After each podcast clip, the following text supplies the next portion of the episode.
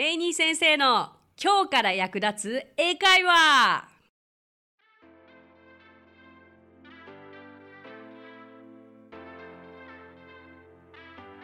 Hey, what's up? Thank you so much for coming by. Thank you so much for listening. My name is Rainy and I'm your host. 皆さんこんにちは。英会話スクール English Partners の Rainy です。How's it going, everyone?It's been so cold recently. 今日というかここ最近とても寒くて、今日の収録日は It's raining. 雨も降ってますよ。そして今季初めて私はコートを着て過ごしていますが、ねえ、お体など崩されていませんか？ちょうどもう秋から冬にかけて季節は変わり始めてるなと肌で感じる今日この頃です。ねえ。でもまだ11月は一応秋ということですよね。そう、今日は秋にまつわることを皆さんにお伝えしたいんですが、その前にリスナーの方のお声を紹介したいと思います。ニックネーム、つむじさん。英語にはよろしくお願いしますがないの話が面白かったです。その他のない言い回しを知りたいです。私は日本が大好きなので、外国語を通して改めて日本特有の文化を知るのが興味深いです。よろしくお願いします。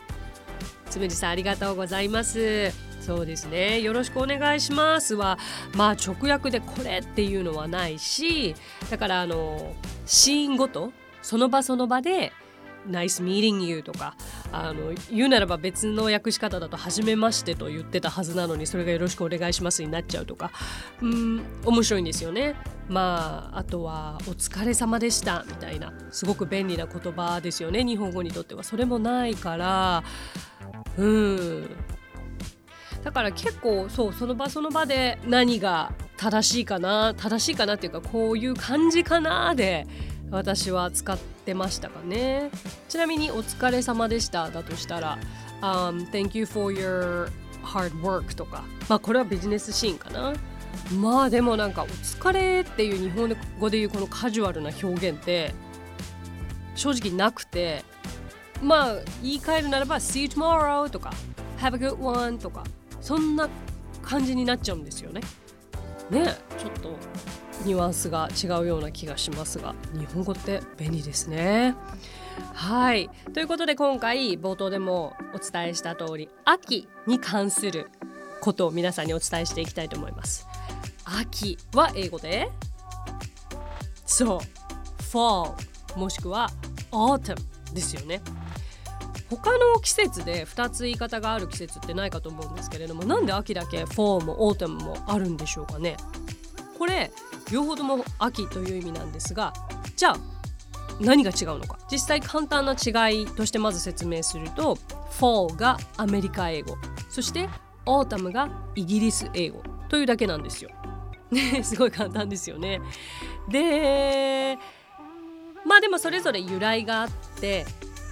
例えば落ち葉のことは英語で Fall Leaves っていうんですよね。Fall は秋以外にも落ちるとか落下するなどの意味があるので、その、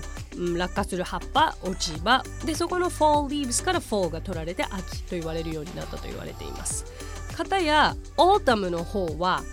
秋という意味以外にはこう人生の初老期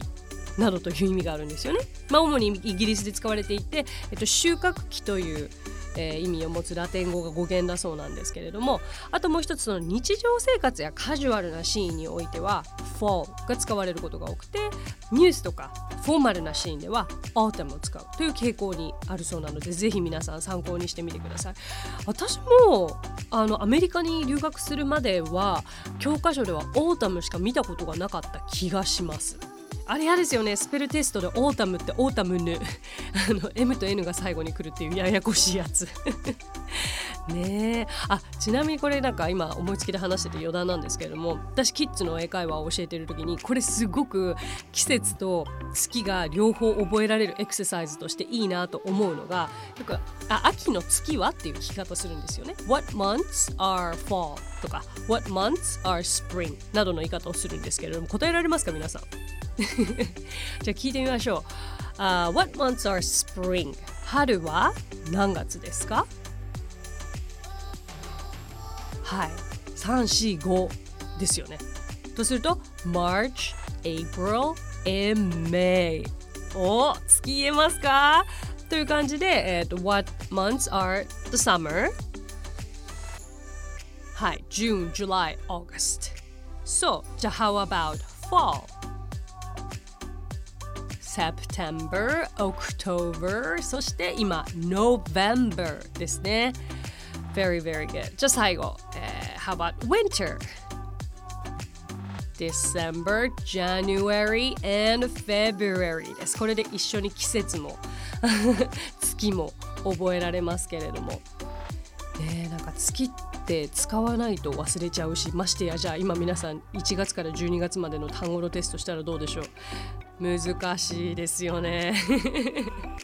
OK OK。まあそんな感じなんですが、秋にまつわる他のじゃあ単語では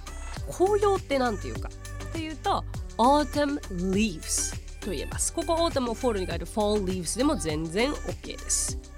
じゃあ例文も一応お伝えしておきますと、私は日本の秋が好きと言いたければ I love the fall season in Japan、 もしくは I love the autumn season in Japan。 これはどちらでも本当に同じ意味ですので、もうただ使いたい気分のものを使えばいいのではないかと思います。いかがでしょうか。意外と知らなかったフォールとオータムの違い、これですっきりされた方もいるのではないでしょうか。まあ、フォールといえば日本ではね、すごく旬のものも多かったりとか、秋といえばこれというものが多い季節ですよね。食べ物も豊富だし、なんといってもこう四季の中でも最も美しい季節のうちの一つですよね、特に日本では。だから秋はすごくなんかワクワクするなと思いました。今まで秋にワクワクしたことって正直なくて、分かりやすく夏が好きみたいな感じだったんですけれども、やっぱり娘育てててこう季節の変わり目、季節のものを大切にし始めて意識しただけで、ああこの果物って秋だったんだとか、この花は秋だったんだと、そういうなんか日々の変化も楽しんでますね。皆さんにとって秋といえば何でしょうね。サンマとか栗ご飯とかあるかもしれない。まあ松だけですよね。でも大きなイベントといったらあれでしょう、ハロウィーンね。英語ではハロウィーンですからね。ハロウィーン、ちなみにAnyway、OK、このハロウィーンについてなんですけど、皆さんハロウィーンお好きですか？実はレイニー先生あまり得意ではありませんというのも、まあ仮装することがね、もう慣れてなさすぎて、なんでアメリカ留学してたのにって思うじゃないですか。だって私アメリカに留学したのって17にすぐ変わった時からだから、要は幼少期とか、その自分の人生が形成される大切な時期にこうハロウィンを経験したことがなかったんですよね。だからいきなり大人になってなんか仮装してパーティーみたいなのがすごく抵抗があったから、あんまり高校時代大学時代アメリカでの生活で毎年ちょっと実はハロウィン苦痛だったんですよね、私でもね、私の中でもベストメモリーが一つあって、それは小学校3年生の時に、ひょんなことからお友達になったアメリカ人の家族がいたんですよ。でそのアメリカ人家族は実はその米軍基地に住んでいて、東京のね、でその米軍基地にハロウィンに招待してくれたんですよ。でもうハロウィンのハの字も知らずに基地に呼ばれて、でいきなりそこの家族と一緒にジャック・オー・ランタンって分かりますか？オレンジのパンプキンですよね。あれを作るところから大きな巨大なジャック・オー・ランタンの中身をくり抜いて、そして目とか切り抜いて、でその中にろうそく入れて、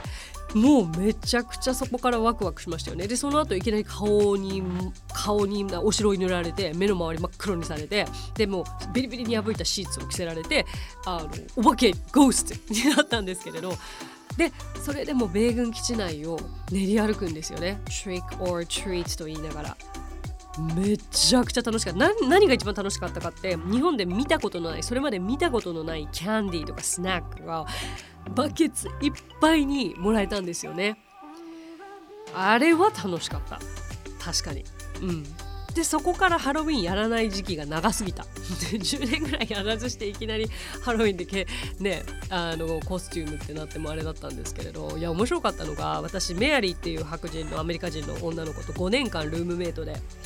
アパートに一緒に住んでたんですよね。で彼女は私と真逆でハロウィンに命かけるぐらいもう毎年一番の楽しみがハロウィンって感じ、もう信じられないぐらいその日に向けてのプランの立て方、逆算の仕方が半端なかったです一回驚いたのがもう彼女自身がとても美しい女性なんですよ。でもうまるで生きたシンデレラになったことがあって、手作りのドレス、もう本当にディズニーランドにいるかと思ったぐらい楽しそうでしたけど、その横で私本当に何の服着ていいか分からなくて、とりあえず日本の小ギャルみたいなのになってみたんですけどねえ、なんか小ギャルにアフロみたいなのかぶった記憶がありますなんかすごいハロウィンの楽しみ方間違った人が一人そこにいるみたいになってましたけど、はい、anyway ちょっと話戻して、ハロウィンといえばそう Trick or Treat というおまじないというかそういう風な一言のフレーズ、それを言ってお菓子をもらうという流れがあるということをご存知の方も多いかと思うんですけれども、 Trick or Treat を日本語に訳すと、いたずらされたくないならお菓子をちょうだいっていう意味なんですよね。つまり、Trick がいたずらをする、で Treat はおごるという意味に持っていくわけですよ。つまりいたずらされたくないんだったら、おごれよっていうことなんですが、これおごるっていうニュアンスでよく食事おごるよと言いたいときには It's my treat というフレーズがあるのをご存知でしょうか。It's my treat、 おごるから大丈夫だよというニュアンスになるので、これはハロウィンからまさかのちょっとそういった展開ですけれども、一緒に覚えてはいかがでしょうか。あとは最近なんかハロウィンというと日本ではなんかもう渋谷を練り歩くみたいなイメージもありますよねいつの間にか私が10代20代前半ぐらいの時ってまだ日本にもそんなにハロウィンって浸透してなかったと思いますし、ここ最近ねハロウィンといえばなんか渋谷で事件というかなんか渋谷で警察官が出動しているイメージしかないんですけれども、なんかアメリカの大人の楽しみ方はまたそれとは違って、こう子供がいる親御さんは子供と一緒にこうね、お家を訪ねていってお菓子をもらっていくっていうことなんですけれども、もうハロウィンの10月31日、そうハロウィンそもそも10月31日ですね、 October 31st、 この日はもう職場に行くにも学校に行くにももうみんな仮装していく、でそれを楽しむ日、お祭りのような日ですよね。そうそう、なんかすごいそれをみんな楽しんでる姿がとっても羨ましかったですね。なんか発想がすごいの、みんなのもうまるでマリリン・モンロー、まるでシンデレラ、まるで何かみたいな、だからなんだろう、皆さんのアイディアに結構圧倒される日だったかなって感じです。でもそこまで何にも考えられない自分に、なんて私アイディアがないんだろうっていう落ち込む日でもありましたねあとこれは結構な余談になってしまいますが、アメリカ生活7年半過ごしてきた中で、危ない目に遭ったことないのとかよく聞かれることもあるんですが、幸運なことに本当に守られてた7年半だったなとは思うんですが、いやなかなかすごいですよ。私車上荒らしとかもあってますし、だけど今でも記憶に残ってるあの時、もし友達が守ってくれなかったらっていう一つの出来事がハロウィンのイベントで起きたんですよね。うちの学校で、ハロウィンのダンスパーティーみたいなのがあって、みんなが仮装してるから、誰が誰だか要するにわからないわけで、私はてっきり自分の目の前で踊っている男性が警備員だと思ってたんですよ。学校の警備員、警備員の格好してたし、というかポリスマンみたいな警察の格好してたから、そういう人だろうなと思って、私年齢も上そうだったのでね、何の疑いも持ってなかったんですが、次の瞬間に私の目の前にこう錠剤出してきたんですよね。で、あーみたいな感じで、私なんかキャンディー、なんかハロウィンだしキャンディーじゃんぐらいな感じで、ラムネくれた、キャンディーくれたと思って見てたら、もうクラスメイトがパーンってそれを跳ねのけてくれて、何そんなことするんじゃない、 Don't do that to Raina みたいな感じですごく怒ってくれたんですよ。で私がwasn't that candy? なんか飴ではなかったの？ラムネじゃなかったの？みたいな聞き方すると No, that was a drug もうそれは薬だよってまあ、要はケミカルな、 なんかスピードのような薬だったっていう風に言われて、わあそんなのと隣り合わせな生活をしているんだと思ってびっくりしましたよね。もう本当に何もわからなかったただの日本人留学生の私は、あハロウィンだしありがとうございますキャンディーぐらいな感じ、間違って飲んでたらって考えるとすごく怖いんですけれども、そういった意味でもとてもこんなことに守られてたんじゃないかなと思います。まあ後にも先にもそこまで後から考えると怖かったなっていう経験はそのぐらいで、まあ、ということで、まあ、話もつきませんが、まあ、日本のハロウィンはどうなんだという話になると、まあ、きっと、まあ、今のお子さんたちのジェネレーションというのはもうハロウィンで育つから、きっと大人になっても何かこう仮装してハロウィンを楽しむということができるんだと思うんですよね。でも私たちの場合大人になってからハロウィンがすごい当たり前のものになったからなんかねもちろん抵抗ある人と絶対やりたいっていう人も未だにすごい分かれてると思うんですけれども、まあ日本は日本特有のその仮装してお酒飲んだりクラブ行ったりとか、まあ、そういう楽しみ方ですよねおそらく。まあ言うならばそれはきっと海外でもそういう日なんでしょうけれども、なんか日本の場合はまだまだ言っても浸透はしきれてないのではないかなという感じですよね。ね、これお聞きの皆さん仮装されましたか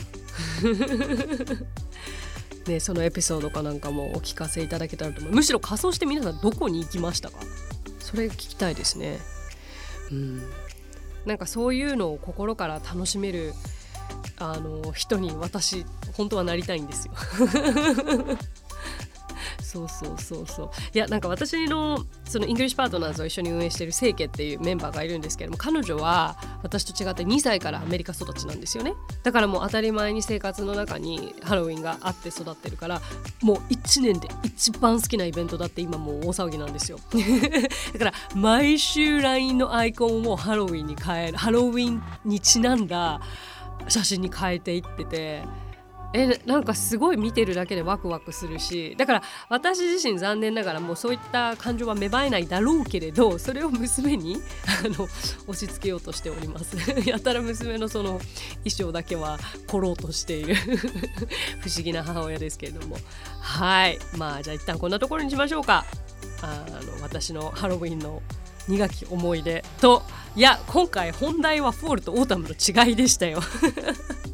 ね、もう一回まとめますと、フォールとオータムは両方とも秋という意味ですが、フォールはアメリカン英語で、オータムはイギリス英語ということも頭に入れてください。いかがでしたでしょうか。今日お伝えしたことが何らかのお役に立てれば嬉しいなと思います。それから皆さんのエピソードもいろいろとお待ちしていますね。Okay, so that's it for today. Thank you so much for listening. Thank you so much for coming by. My name is Rainy and I will see you soon. 今日もレイニー先生の今日から役立つ英会話をお聞きくださってありがとうございます。皆さんとはまた金曜日にお目にかかりましょう。So till then, bye bye.